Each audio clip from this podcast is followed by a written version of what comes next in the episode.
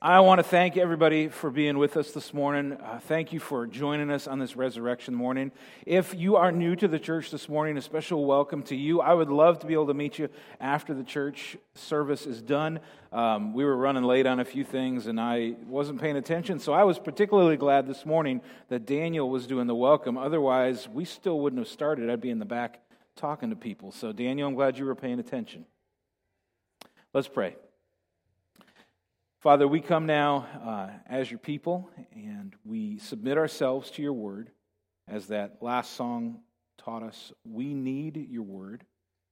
We need to see you through your word. And so, Lord, I pray that that would happen now. And pray that you would uh, open blind eyes, that you would unstop plugged ears, that you would soften hard hearts, and that you would work now through the preaching of your word. Would you make us uh, into a church? That is shaped by and submitted to the authority of your word? And would you make us individuals who are sustained and fed and shaped by your word? In Jesus' name, amen. All right. Um, I am particularly thankful this year as I think about last Easter morning, where most of my family was sitting in the living room and I was playing guitar and we were singing songs and we were going through, I don't even remember what the passage was, one of the Easter passages. And Jen was with us via uh, a Zoom window on the computer because she was in the hospital with Owen. And I'm just thankful that she is here. Now she's pacing in the back to keep Owen from screaming, but uh, I'm just so thankful that she's with us this year. If, if Owen starts screaming, just consider it a hallelujah and we'll keep moving on. The resurrection of Jesus points us to hope. Hope is something that is uniquely human in this world. Now, God has created all kinds of creatures, but humans are different than every other creature. And while animals can long for things instinctively or even have a, hunger and a thirst and a, a, desire, a need, a hormonal need, there can be all kinds of things that drive an animal.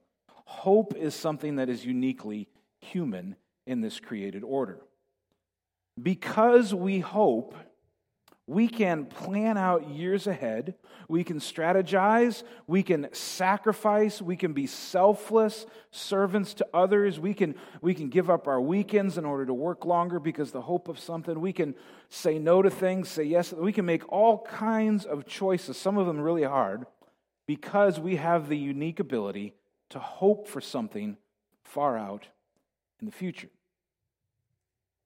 Without hope, I would say we aren't particularly human. This last year has been a year that's been pretty rough on hope for many of us. Maybe you're here today and you're just barely holding on to hope. I think of hope as an essential vitamin for being human, being a healthy human. And you can you can re- reduce it in your diet for a while. You could cut it out for a short period of time, but if you're without hope long enough, things fall apart. Clinically speaking, if a person is without any hope long enough, they can physically die from it. That's how important hope is for us. As I think about this last year, Maybe you remember back to last February, early February, as we're just starting to get a picture of what's going on with the mysterious COVID 19 virus. And if you're like me, you were looking multiple times a day to see where the numbers are growing. And of course, there's the, the huge spike in China, and Italy, and Iran. And I remember thinking, probably in the middle of February last year, looking at the charts, like, what is going on with Italy and Iran? Why are they why are these curves going up so much? And we we thought we I hope it doesn't really come to us. I hope it doesn't spread all over the world. I hope it's not as bad as we think it is. And I remember looking at you know the numbers in the United States and how it started in the in Washington area and kind of grew really fast out of there. And if you look at the charts today, like the chart that we have here, this next slide here, this is cases over the last year, and you go back to a year ago, you can't even see what a year ago looked like a steep curve up. It's just that that's gone. The resolution does not allow us to see how scary the curve looked one year ago today. We hoped that maybe it wouldn't hit us, and it seemed like a false hope now. We had hope that we could go to the store and buy toilet paper, and sometimes that was a false hope. We had hope that if we paused for two weeks, we could get back to normal, and that was not the case. As school was winding down, many parents had hope that, okay, if I just make it through the end of the school year, then we can have a normal ish summer. And We know the pool is going to be closed, but a normal ish summer, and then maybe things will be normal for the school year. Maybe our country will calm down. And then George Floyd lost his life, and for a hundred straight nights there was chaos and violence in many of the cities around the country. We saw clearly with our own eyes the result of a hopelessness. For there are certain populations in the country who feel like they have no hope for our country. When you, when you see a, a protest and you hear people chanting, burn it all down, they're not just talking about the businesses that they're burning down. They believe that the entire system of the United States is fundamentally flawed and needs to be burned to the ground because it is evil at its core. That comes from a utter hopelessness. If you believe your country is conceived and born in evil and has just lived in evil for its 200 or so years of life, you are without hope of it turning around. You think you just got to kill it and you got to start all over again. We saw that with our eyes this summer. To be hopeless is a powerful thing. Imagine Jesus' first followers. Imagine you were one of those first followers. For three years, you followed Jesus around and you saw things and you heard things that completely blew your mind. You were completely convinced near the end of that three years that you had found the Messiah, the chosen one, the one who would set everything right, not, in the, not only in the nation of Israel, but in the world. You had a front row seat to what you knew was going to be the biggest movement in history. And then imagine yourself on Good Friday as that Messiah, your friend, is hanging on a cross, dying in public. The hopes that you had for this miracle working, compassionate, amazing teacher who was like nobody else, your hopes are gone. You ran, you hid,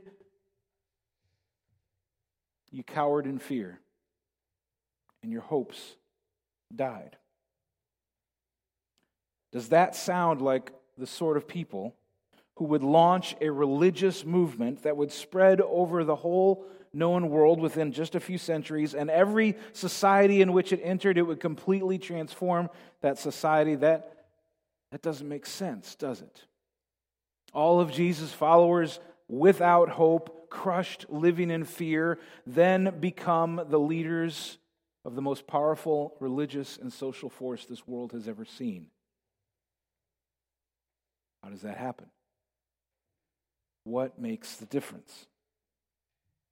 The difference is the resurrection of Jesus Christ. It's a real historical fact. It really happened. And if you believe that, much of the world thinks you are certifiably insane. He said that Jesus is, in fact, living today, 2,000 years later, reigning over the universe that looks like it's full of chaos and evil.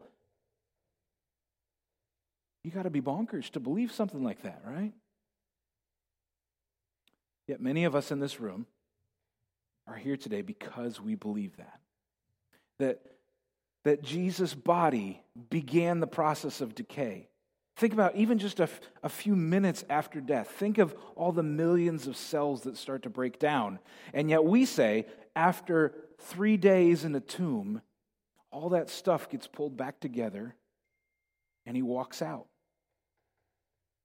And we would say, sometime in the future, that's going to happen to us. Think about all the bodies out at Green Lawn Cemetery. How would you even start to put them back together? What about cremation? What about ashes scattered to the wind? How could this be real? And yet, Christians have for 2,000 years proclaimed that Jesus really did rise from the dead, and so will we someday. About 20 short years after the death and resurrection of Jesus, a guy that we know as the Apostle Paul wrote a letter. I'll show you a map to give you an idea of where he's writing from. He's, let's go on to the next one there. He's, he's in Ephesus and he's writing to Corinth, which is in modern day Greece. This letter becomes known as the New Testament book of, the, of 1 Corinthians. Through this letter, Paul, in 16 chapters, he spends a lot of time blasting the Corinthian church. There was there's lots of sexual immorality and favoritism and greed and just all kinds of corruption in the church, and he had to bring strong correction to them. He spent much of the second half of the letter then telling them how to be and do church. They were being and doing church in wrong ways, and they needed corrected. They needed to be set on the right path. But then we get to the second to the last chapter, 15, and he focuses the whole chapter on the resurrection of Jesus. I'd like us to look at that today. Now, we're not going to look at every verse in the chapter. I'm going to skip a few sections. I encourage you to read it on your own. And if you got some questions, I'd love to talk with you anytime in the next few weeks about those. If you read the parts that we skip, you will have questions. I guarantee it. There's some tough stuff in there.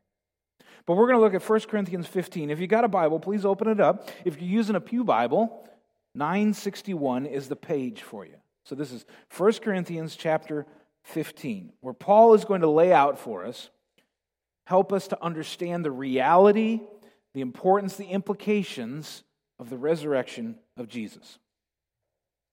We're going to start a little slow and we'll accelerate as we go along. So when we're a few minutes into it and you're thinking, how are we ever going to get to the end? Don't worry, we'll speed up as we go. 1 Corinthians 15. Paul says this Now I would remind you, brothers, of the gospel I preached to you, which you received, in which you stand, and by which you are being saved, if you hold fast to the word I preached to you, unless you believed in vain. So, since he's starting a new section here, it's almost like he starts with a new introduction to the letter. He's, he's helping us understand what's going to happen in the next few verses. Notice a few things here. First, he refers to these guys as brothers, brothers and sisters. He's writing to people who he considers brothers and sisters in Christ. Now, he is Jewish. They are primarily Gentile. He grew up speaking Hebrew and Aramaic. They grew up speaking Greek and Latin. And yet, those divisions don't matter. In Christ, we are united together. He says, You are my brothers. And so, ethnicity, language, skin color, what the world falsely calls race today, because there really is only one human race, all of that stuff doesn't matter. These guys and gals in Corinth are brothers and sisters in Christ with Paul. He says, I would remind you, brothers, of the gospel I preached to you. Why does he need to remind them of the gospel? The gospel is the good news that even though you and I were miserable, rebellious sinners, and that God had every right to just wipe us out and condemn us to eternal punishment, because of his love, he made a way for us to escape that eternal punishment and be united with him in peace, to have restored new relationship with him. That way is Jesus Christ coming as the God man, God in the flesh, living a perfect life, dying a terrible death on the cross, taking all of our sin, shame, punishment upon him in that death, paying the penalty that we deserve to pay. And that if we respond with repentance, that is turning around, and faith, trusting completely in Christ, we can be forgiven and made right with God. That's the gospel. Now, these guys know that. Why would they need to be reminded of it? It has changed them. It has taken them from being godless, awful pagans to being slightly less awful Christians. It's transforming their lives. It's turning their world upside down. Why would they need to be reminded? The same reason you and I need to be reminded. We forget. We leak. We slide. We get cloudy. One of the main reasons we gather every Sunday is to remind each other of the gospel of Jesus.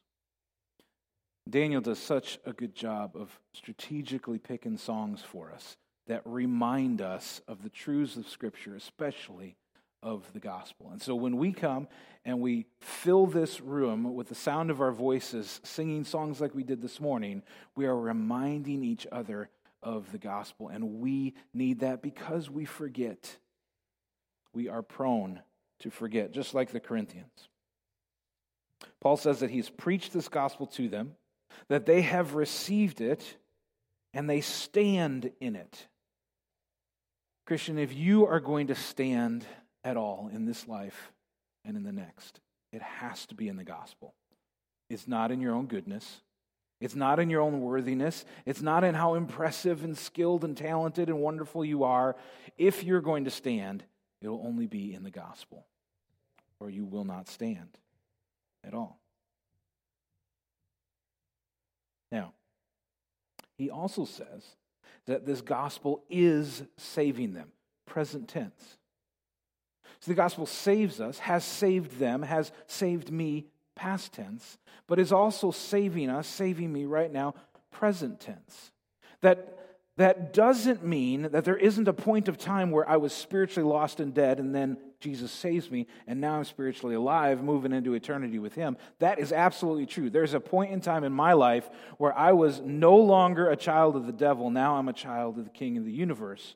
I was unforgiven. Now I am forgiven. I was at war with God. Now I am at peace with God. That moment in time was very real. But the gospel doesn't just affect that one moment, it continues to work in us so that we are refined, that we're made more into the image of Christ. We become more Christ like. We become more sanctified, is the word. Sanctified, sanctuary, sanctus, it means holy. We are being made more holy by the continual reminder and living in the gospel. And then there's this there's this warning in verse 2. It's a sober warning. It says, If you hold fast to the word that I preached to you, unless you believed in vain. And if that was all that you had to understand the gospel, you would come to the conclusion that unless you believe hard enough, unless you trust good enough, remain steadfast enough, you're going to be lost again. And that is not the case. The witness of the whole New Testament shows us that when Jesus has saved us, he holds us fast, even when we don't hold fast to him. That we are secure in him. So, what is this talking about? What is Paul getting at here? I would suggest that this, this troublesome little verse here is helping us to understand that sometimes we misunderstand the gospel. We could go to church our whole lives and we could hear the gospel even every week, and yet we don't understand it, we don't believe it, or we believe a false gospel, or we don't believe the real gospel completely. We still trust in ourselves. And so Paul's writing this to a mixed group, just like I'm speaking to a mixed group this morning. There are people in this room who are alive, and there are people in this room who are dead. And you all heard the same gospel this morning. Now, let's go on to verse 3. For I delivered to you as of first importance what I also received that Christ died for our sins in accordance with the Scriptures, that he was buried, that he was raised on the third day in accordance with the Scriptures. So Paul's saying this is the most important thing. If you're gonna, if you're gonna get a, a, whiteboard on your refrigerator and erase the shopping list. Instead, make a list of the most important things in life so that you can live your life in a well ordered way. Number one, he says, is this. This is it right here. I'm going to tell you what it is. I've already told you, but I'm going to remind you. It's the life and the death and the resurrection of Jesus. That is the most important thing, he says. And he frames each of those statements with this little, little phrase in accordance with the scriptures. When anybody in the New Testament is using the word scriptures, he's pointing back to the Old Testament. Paul is saying that the, the virgin birth of Jesus, the perfect life of Jesus, the miracles, the healings, the teachings, all of that in the three years of Jesus' ministry, the wrongful arrest, the crucifixion, the burying, and the resurrection of Jesus are all prophesied in the Old Testament.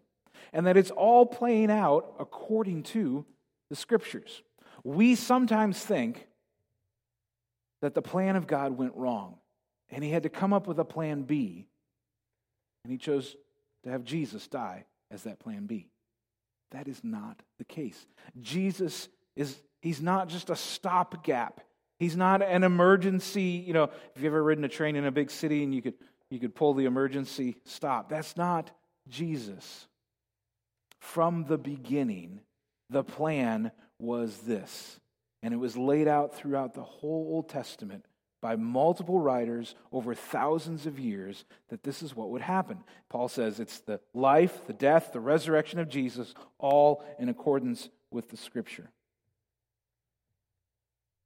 There are many today, many smarty pants scholars even, who love to hear themselves speak, who love to write books, who love to go on CNN and make sensational claims, and they they love to say things like there really wasn't a historical Jesus. Or if he was actually a man, then he wasn't anything like we have in the New Testament. He was probably a great teacher, and somehow he started this big movement, but he was not God in the flesh. He did not perform miracles. He didn't raise people from the dead. If he was crucified, it wasn't for our sins. It, be, it, was because he was a troublemaker and he got what he deserved. And there is no way he rose from the dead because that doesn't happen. And we're too smart today to think that things like that happen. Paul's having none of that.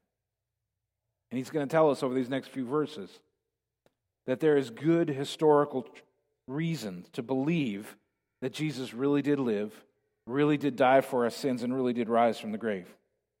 Verse 5. And he, that is Jesus, appeared to Cephas, that's one of the many names of Peter, then to the twelve, speaking of the twelve apostles. Then he appeared to more than 500 brothers at one time, most of whom are still alive. Remember, this is just 20 years after the event though some have fallen asleep, which is a New Testament way of saying that they've died. And then he appeared to James, that is the brother of Jesus, who did not accept Jesus as the Messiah while Jesus was alive. But after he saw, the, after he saw his brother risen from the dead, he had no choice but to believe. And then to all the apostles.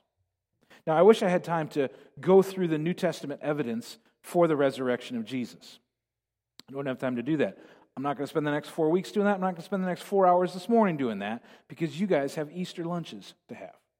But if you would like to examine the evidence, I have on the back table 15 copies of this teeny little book. You can have it for free. This is written by Lee Strobel, who was an investigative journalist, who then, uh, as a skeptic, as somebody who wanted nothing to do with Jesus, decided to investigate the claims in the New Testament. He's written a few books. This one is short, easy to read. It's specifically about the claims of the resurrection in the New Testament. How would a skeptic look at the New Testament and understand the evidence that's presented there? This valuable little book is free to you if you want it. Now, there's only 15 copies, so share one in your family or share it with your friends, but please take one of these books in the back and dig into the, the historicity, the verifiable historical facts of the resurrection of Jesus. For now, let's go back to chapter 15, verse 8. So he's appeared to all these guys, some of whom are still alive.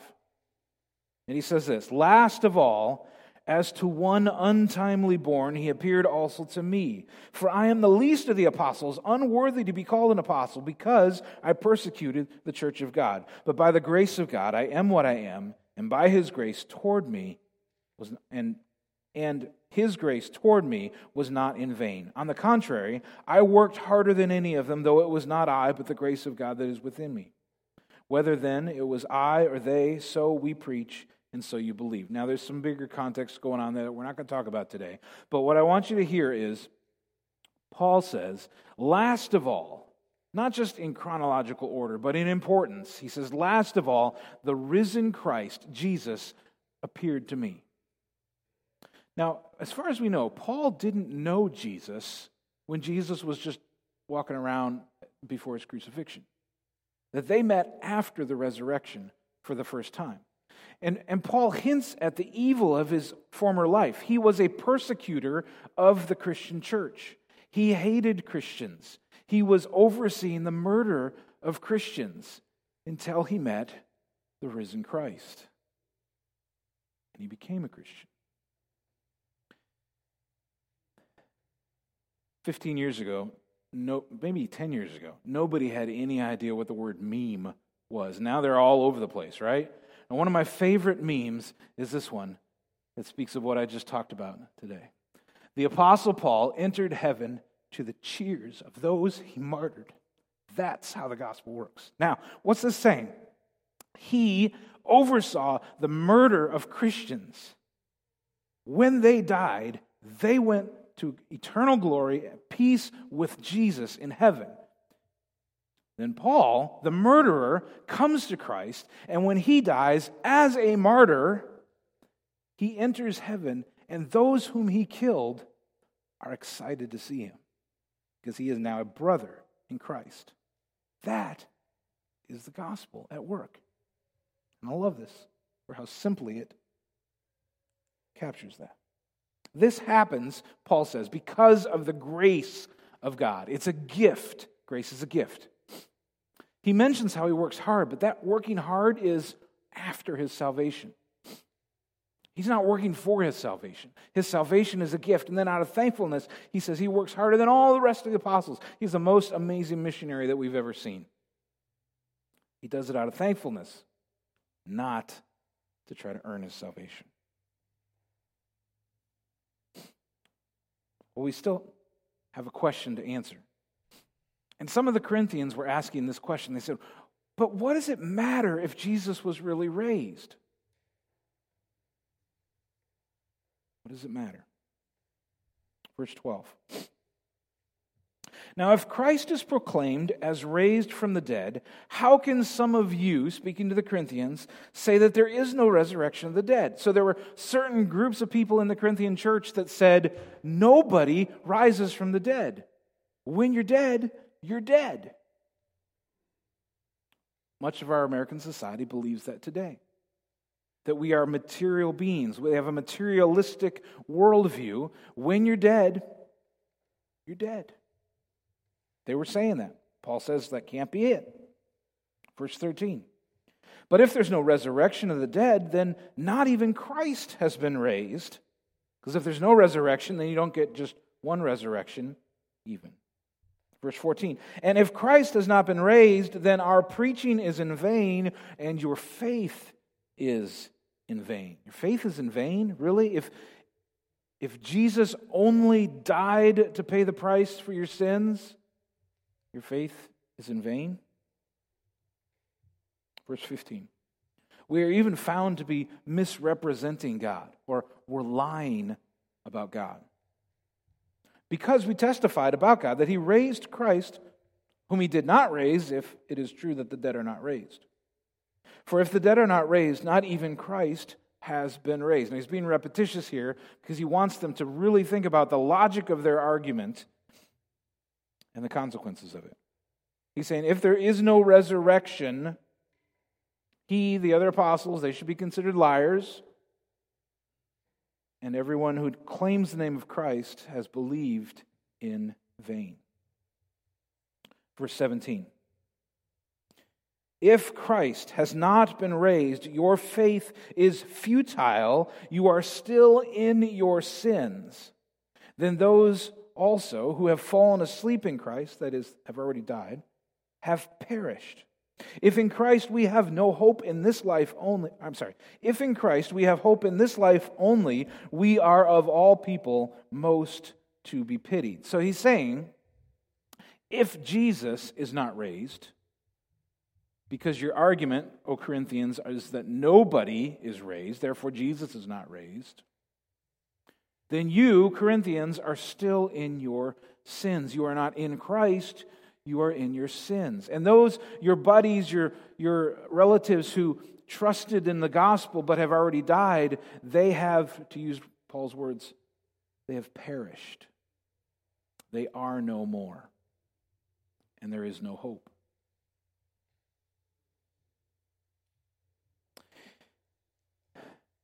He's saying that the resurrection is essential, that it is integral to the gospel message. That with, without Jesus rising from the dead, there is no gospel message. Now, if this is shocking to you and you've been part of this church for a while, that's my fault because almost every Sunday I describe the gospel to you in some way. And I try to mix it up so that it comes in your ears in different ways. But I always focus in on the death of Jesus as the sacrifice for your sins, to, to pay the price, to cover your debt that you owe to God. And honestly, I kind of leave the resurrection as an afterthought. It's, it's the cross, it's the death of Jesus that that's what pays the price. That's what makes the difference. And yet, Paul here is saying, without the resurrection, you've got nothing. Now, there are other places in the New Testament that say the same thing. In fact, the same guy writing in Romans spends most of chapter 3 of Romans telling us about how the cross is so desperately needed in order to cover the penalty for our sins. And then in chapter 4, the last verse of chapter 4, he says this who, speaking of Christ, was delivered up for our trespasses and raised for our justification. Justification, if you know, if you've been around here for a while, justification is that, that moment when you are no longer considered guilty before God because you've placed your faith in Christ alone. His sacrifice covers your sin debt. You are not guilty. You are declared justified, declared not guilty. And Paul says it is the resurrection that was necessary for our justification. We are, he was raised for our justification. There it is, plain as day. We need the resurrection. The resurrection is, is not simply something that, that proves that Jesus was telling the truth. It's not simply the seal that says, yes, he really had the authority that he claimed.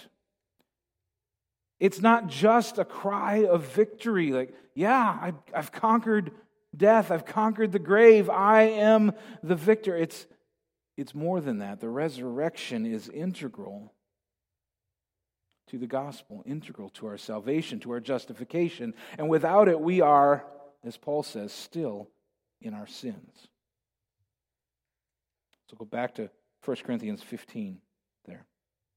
In 19, verse 19, he ends the section with what might seem like a, a rather dramatic statement, right? He says, If in Christ we have hope in this life only, we are of all people to be pitied. What, what's he getting at? He's saying, Look, if I'm wrong about this, if there really is no resurrection, if there really is no life everlasting for those who are in Christ, then I am wasting my life. And all those beatings and all those shipwrecks and all those imprisonments and all those things that he suffered in order to spread the gospel around the Mediterranean region, those were a complete waste of time. And everything that you do in order to build your relationship with Christ and share Christ with others and live in a holy way that's different than the rest of the world, all of that is a complete waste of time. And you should be pitied above all other people because you could be living it up in selfishness. If this life is all there is, then eat, drink, and be merry, for tomorrow we die, right? And if you're wasting this life for a false hope of a of life with Christ in eternity, what a loser you are. That's what he's saying. Verse 20. But in fact, Christ has been raised from the dead, the first fruits of those who have fallen asleep. For as by a man came death, speaking of Adam, the first man, by a man has come also the resurrection of the dead. For as in Adam all die, so also in Christ shall all be made alive. He uses this term first fruits. If you're a gardener, you know what he's talking about. There's all the work, there's the preparing the, the soil, there's the planting, there's the fertilizing, there's the water, there's the weeding, there's chasing away the bunny rabbits. There's all that stuff that goes into getting a good garden. And the harvest eventually comes, but, but there's a lot of work.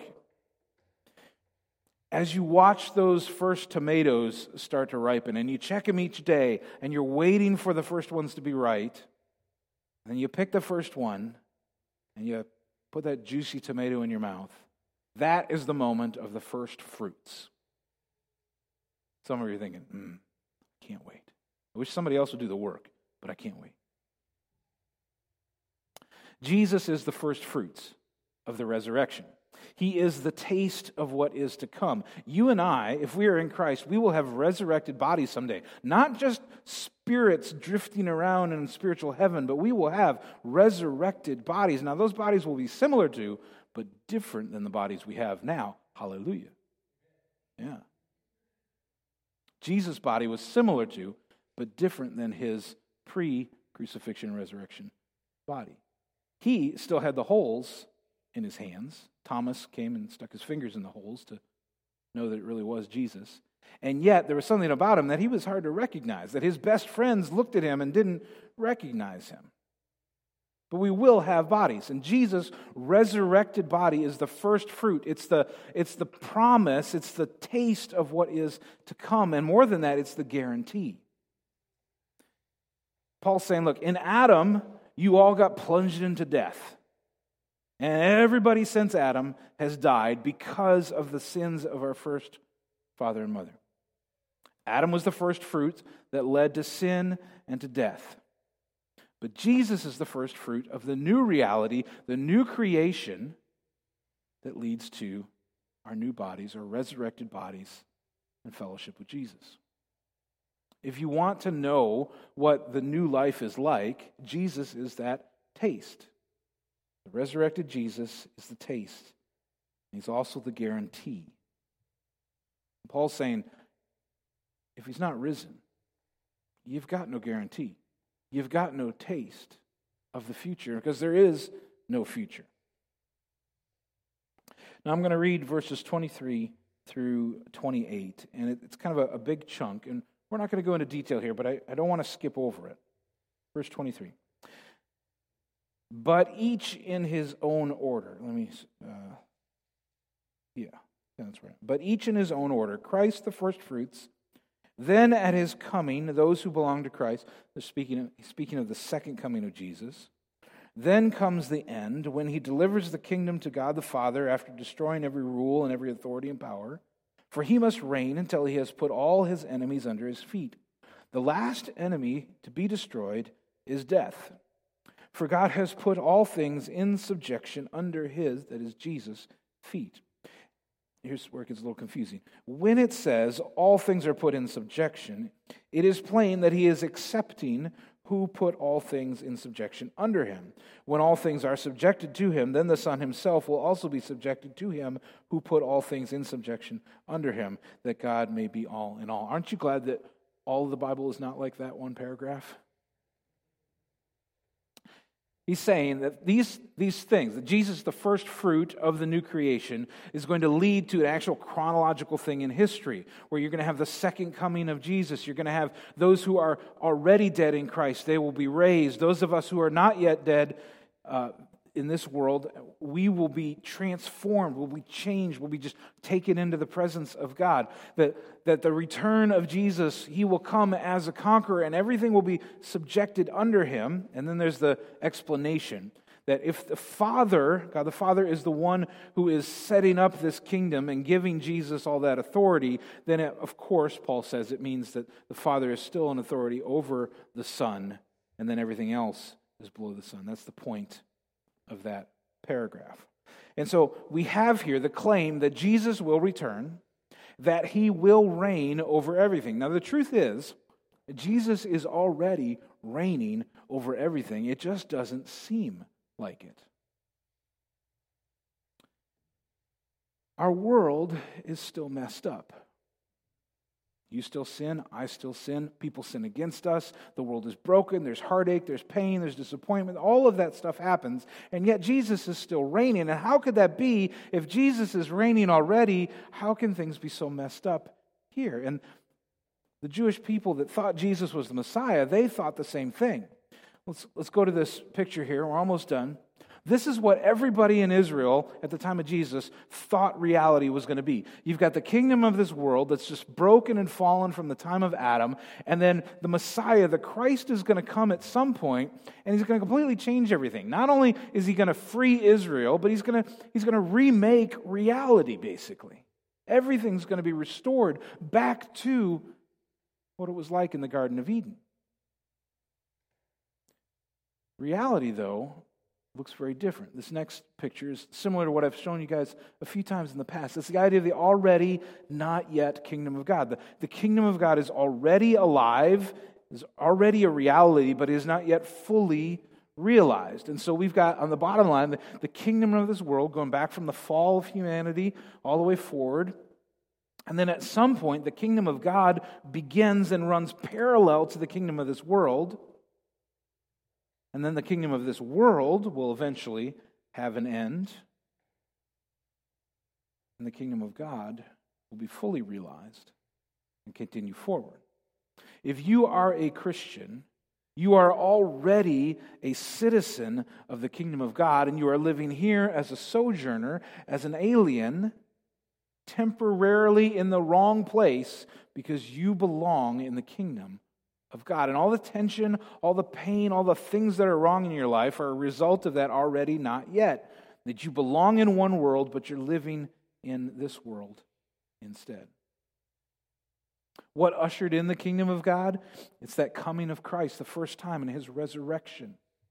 That's the beginning of the kingdom of God. When we went through the, the Gospel of Mark, we looked at right at the beginning in Mark chapter 1. Jesus shows up and he says, The kingdom of God is here. And everybody thought that meant everything's going to be made right. Three years later, Jesus is hanging on the cross.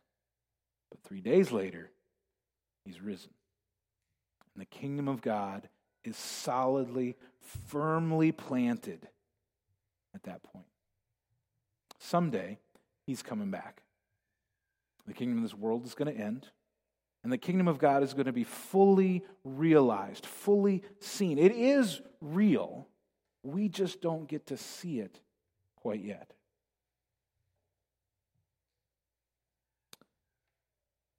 Here's how Paul speaks of that. We're going to skip a few verses down. 1 Corinthians 15, 50 through 55.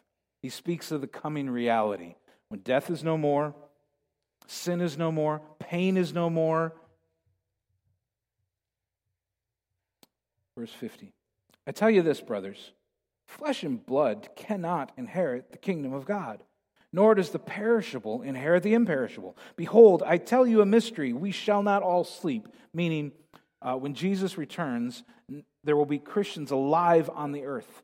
They will be alive when he comes. We shall not all sleep, but we shall all be changed in a moment, in the twinkling of an eye, at the last trumpet. For the trumpet will sound, and the dead will be raised imperishable. We shall be changed. For this perishable body must put on the imperishable, and this mortal body must put on immortality. And when the perishable puts on imperishable, and the mortal puts on immortality, then shall come to pass the saying that is written Death is swallowed up in victory. O death, where is your victory? O death, where is your sting? How can death be conquered? How could death die? How could death lose its sting? How could death no longer be a threat? It begins in the resurrection of Jesus. He is the first fruit of that new creation where death is no longer a threat or even a thing to be mentioned. It starts with the resurrection. If you are in Christ, you are not only looking forward to a future new creation, resurrected body, you are already fundamentally a new creation. You're, you're not just stuck in this world and then someday you get to be a new creation in the next world, the, the true reality. You are already transformed as a new creation. We see this really clearly in the book of Second Corinthians. Same guy. 2 Corinthians 5:17 says this. Therefore if anyone is in Christ, he is right now a new creation. The old has passed away. Behold, the new has come. So, brothers and sisters in Christ, those of you who are in Christ, you are here today new creations already. You got years, months, weeks, days, maybe minutes in this body. And some of you, you're eager to trade that for a new resurrection body. You don't know how much time you have. It doesn't matter. Because you are already a new creation. These are the words of Holy Scripture promising you a reality that you cannot see yet, but is more real than the reality that you can see. I pray that this Resurrection Sunday, that the truths of this 1 Corinthians 15 will sink deeply down inside of you. That you will, if you are in Christ, you will have the confidence that you will be um, reminded, recharged, renewed. You'll know that you are a new creation in Christ. If you're hearing all of this and you're thinking, that sounds nice, but I don't think that's true of me, let me encourage you. It can be true of you. You have heard the gospel message this morning. You have heard the offer of new life, of eternal life, of new creation, of resurrection, of peace with God, of forgiveness of sins. And the way that that comes to your life is by you turning, walking away from the life where you're in charge, where you're the ruler, where you're the Lord of your own life, and you're the person that you think about most. You repent of that fundamental sinfulness and you place all of your trust in Christ alone, in his death and his resurrection for your justification. And when you do that, you become a new creation. Please pray with me, and then we will spend some time remembering in communion. Father, thank you for these words in 1 Corinthians. And Lord, I, I pray uh, specifically for those in this room, Lord, who um, they're feeling worn out, they're feeling discouraged, their, their hope is reduced right now. Maybe they're, they're facing uh, medical problems, uh, they're having trouble recovering from illness or weakness. They've got family problems, families falling apart, and things that were supposed to be good are now bad, and, and it's just hard to hope. Lord, would you minister to them. Would you help them to hope in the solid things of Christ? And even if those temporal, those fleshly things, if they don't get better, may they know the peace and the promise of real hope for eternity with you. Lord, for those who are trying to figure out this Jesus thing, try to under, trying to understand the gospel. Maybe they've even heard the gospel for the first time today, Lord. Would you would you work in them? Would you help them to understand this great good news? Would you save them, Lord? Would you send your spirit to awaken them, regenerate them, bring them into the family of God? Lord, for those of us who can't identify with the words that Paul said about how we would be most pitied if this is all the life we had, because we're living our lives pretty great. Like we got everything we want. Everything's good. Lord, would you show us the, the emptiness of a life that is full of pleasure and success here, but is not being used by you for your kingdom, Lord. Would you awaken in us the reality that we are citizens of a present yet still coming kingdom?